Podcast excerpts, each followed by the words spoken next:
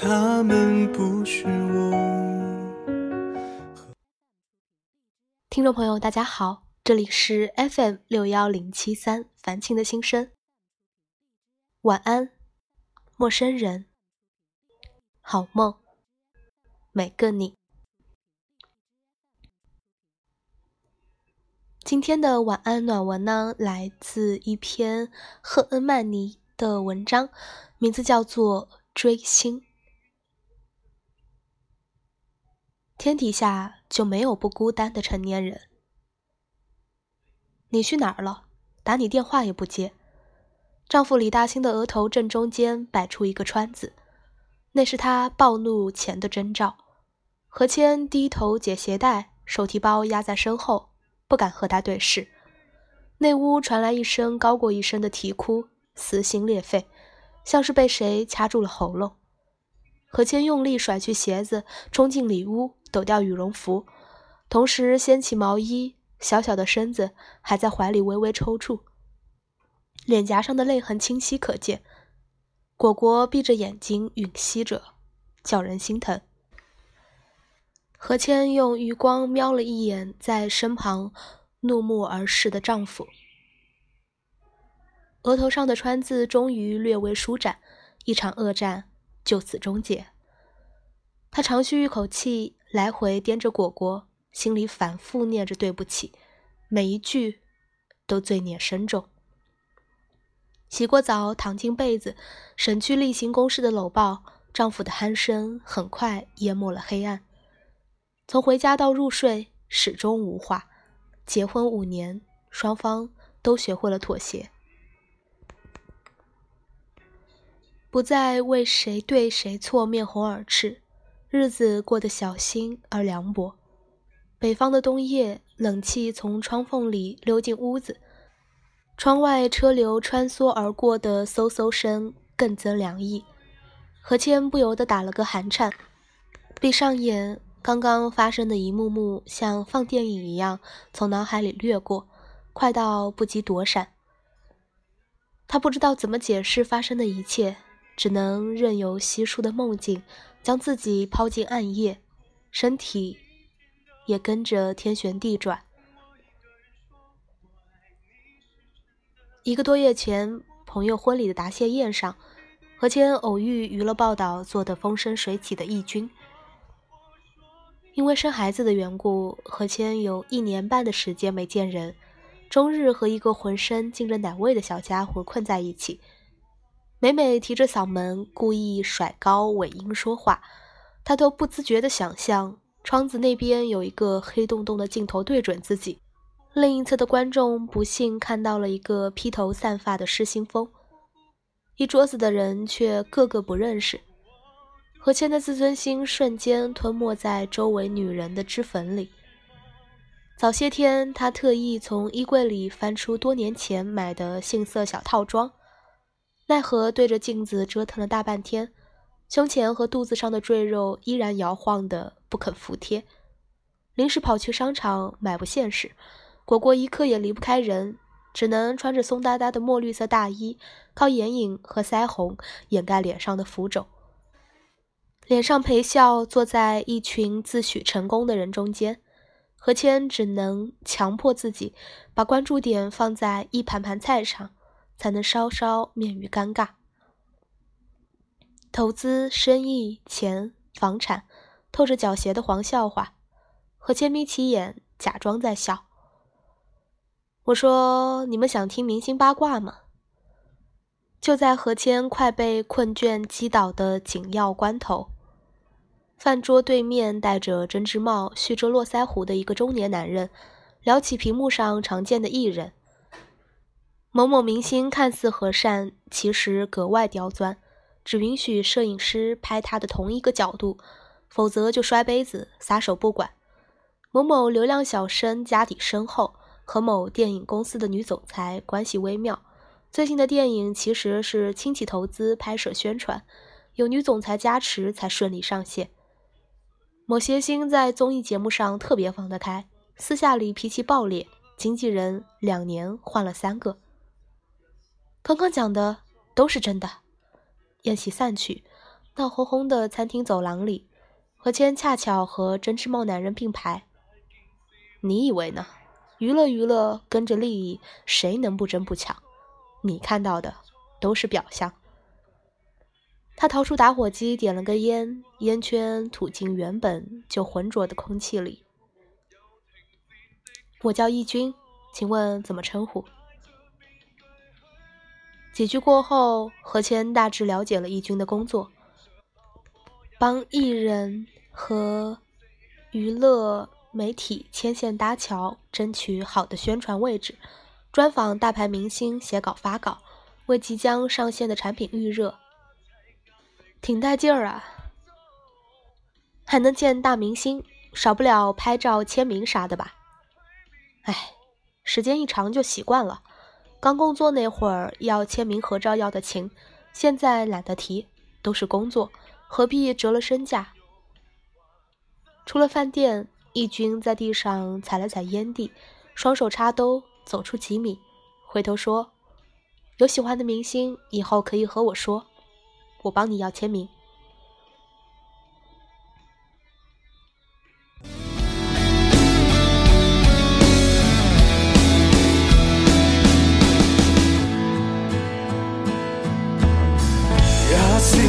太冲动，大件事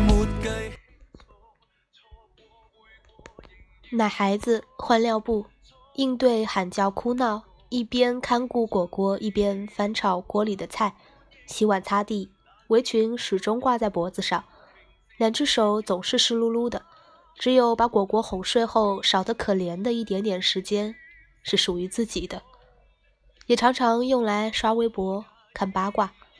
不小心就睡了过去，夜里又是一场鏖战，隔三差五从小木床里传来哭声，饿了喂奶，尿了换布，拉了擦屁股，身边的丈夫睡得人事不省，呼噜声有增无减。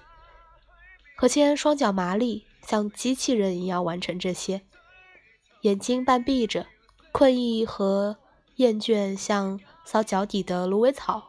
躲不开，驱不走，只有忍。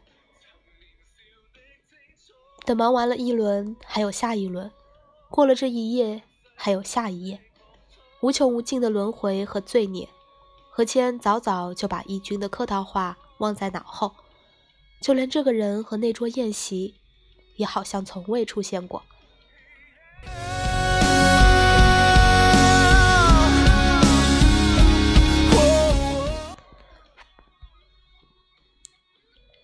刚刚结婚那阵子，李大兴还喜欢叫她公主大人，无时无刻不照顾她的脸色和脾气。何谦泪点极低，去看催泪的电影之前，李大兴给她备好纸巾，在她泪奔的前一秒，贴心的递上。看言情剧看到心动，何谦旁若无人的嚎啕大哭。李大兴放下手里的游戏，从屋子的另一头跑过来哄她，一口一个宝贝。直到他哭累了，在他怀里睡着，他也不动，任他睡。现在呢，任凭他哭得上气不接下气，李大兴连头都不肯抬一下，整个人埋在游戏的屏幕前，兴奋的抖腿，喊着队友的名字。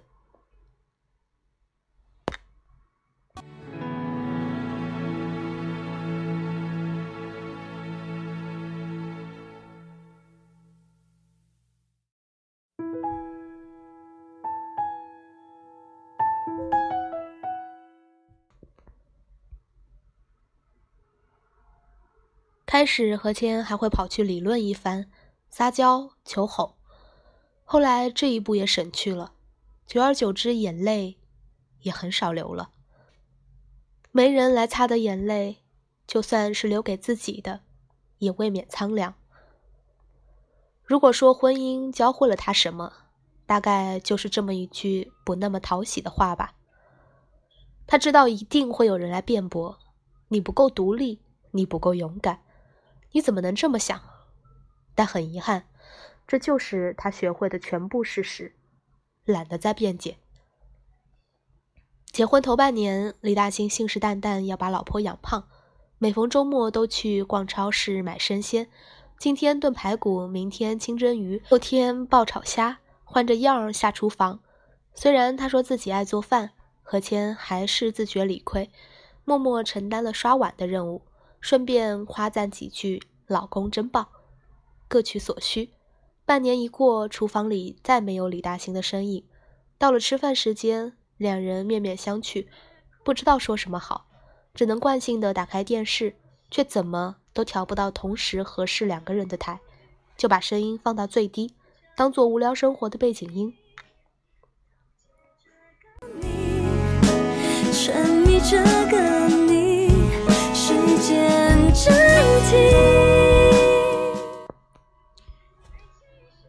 最终，何谦妥协了。煎炒烹炸从头学起，算是弥补头半年的偷懒，互相弥补对方的缺点，生怕一不留神就惹恼了对方。这般客气，似乎在暗自消磨彼此的耐心。只是当时没人在意，稀里糊涂的过来了。接着果果出生了，为这个气氛寡淡的家带来一点色彩。谁来做饭的矛盾无关紧要了。电视的背景音也省去了，热闹是热闹的，不过整幅画里的灰色调有增无减。何谦只感到自己不知不觉中被无限的压榨，时间、身体、情绪、事业，他说不上为什么，只知道孩子不是始作俑者。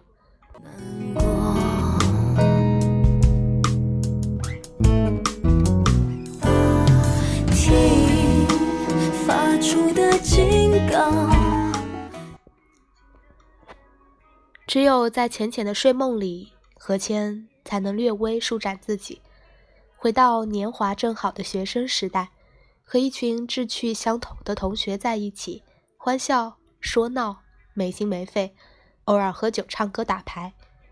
他时常梦见十七八岁的暗恋过的男孩远远向自己招手，他有时揽着他替他擦眼泪，目光温柔；有时听他抱怨，轻拍他的头。什么话都不说，等到他在果果的哭声中惊醒，想起依稀未散的梦，会毫无防备的在黑暗里笑出声。在继续世事寂寞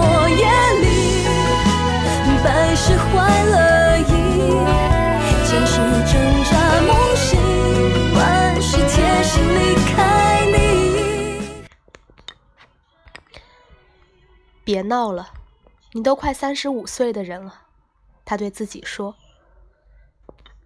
二十岁的时候，三十五岁的人绝对算是上了年纪的人了。那时他望向被生活折磨的疲惫不堪的他们，内心会涌起一丝歉意。真可怜啊，那么快就要老了，却一事无成。这下，轮到他了。他发现最难的是在心里说服自己，这就是属于自己的年纪。十五岁、二十五岁都还在眼前呵，吵着闹着非要和朋友喝一通大酒，醉得在马路上趔趄，才算度过一个夜晚。如今，就算是朋友纷纷来劝，说什么也不肯多熬一次夜，多喝一口酒，规规矩矩回家睡觉。才是这个年纪该做的事。三十岁的中年女人，每听到这样的称谓，她会扑哧一声笑出来，半晌才发现，笑的是自己。我的所有，像被爱的我，像被爱的，束缚了枷锁，束缚了枷锁，最初的感动。推荐的承诺。何谦，要不要和我一起去希腊？我在那边有一个拍摄项目，半个月之后出发，一周以内就回来。他抬起头，发现眼前的这个人居然是倾慕已久的男星科尔。他笑着揽过他的肩膀，走进一家咖啡店。他替他要了一杯草莓奶昔。两个人在人群中有说有笑，人们纷纷望向这里，有人窃窃私语，还有人举起手机拍照。然而这些都不会让何谦感到困扰。实际上，他无比享受被注视，恨不得让全世界都知道，全民老公科尔就坐在对面。你笑什么呢？起床了，果果在哭。有人摇她的肩膀，她隐约看见丈夫额头上熟悉的川字，惊醒过来。我去上班了。李大兴话音刚落，门砰的一声关上。科尔，何谦摇着头，把自己蒙在被窝里，顺便也把果果的嚎哭隔绝在另一个时空。实在太难为情了。这个名字消失了多年，居然以如此暧昧的方式出现在梦里。放纵谁都想笑着看天空，谁说我不能？这就是我最初的梦。有些故事开始就没错。走过看多很多弯路，不想变得肮脏。爱过很多很多人物，从未想过彷徨。就算戳瞎我的双眼，朋友离我就渐渐远，割断我的双臂，梦想也不会被遗弃。生来本是深藏不逊桀骜，前面的敌人给我好好接招。有些故事开始就没错。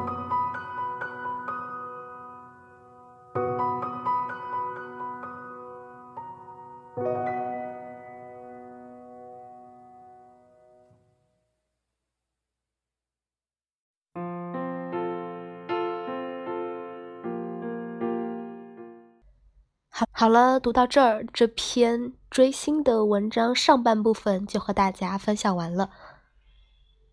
想知道何谦当年的追星是什么样子的呢？我们在下期节目当中追星下再和大家揭晓吧。大家应该听出来小波的声音。是，嗯，有点哑哑的，因为最近不幸感冒咳嗽了。也在这提醒大家，小伙伴们、听众您们，最近一定要好好照顾自己，不要像小波一样生病哦。好啦，节目的最后，就让大家在这首李玖哲的《死结》当中做一个好梦吧。我们下期再会。线今后断了线，你在线的那边，那么遥远。你说再见，却怕了终点。你在我心里打了死结，绑住孤单，在我的世界。你带走的快乐。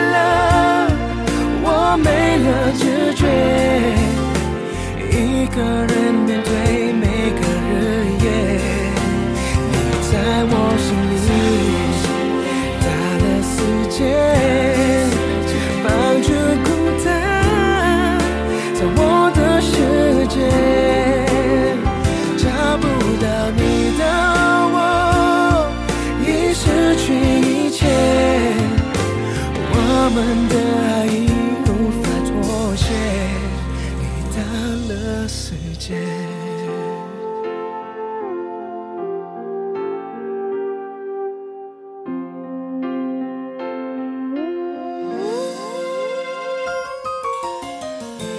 无心伤害，却伤害。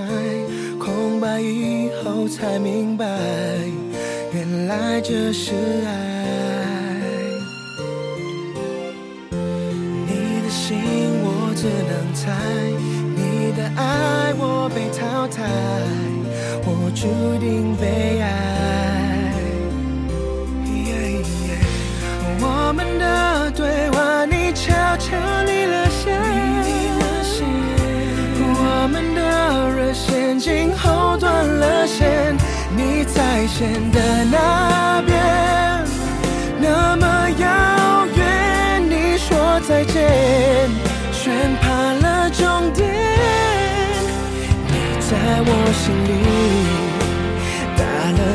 界，帮助孤单在我的世界。你带走的快乐，我没了知觉。一个人面对每个日夜，在我心里。打了世界。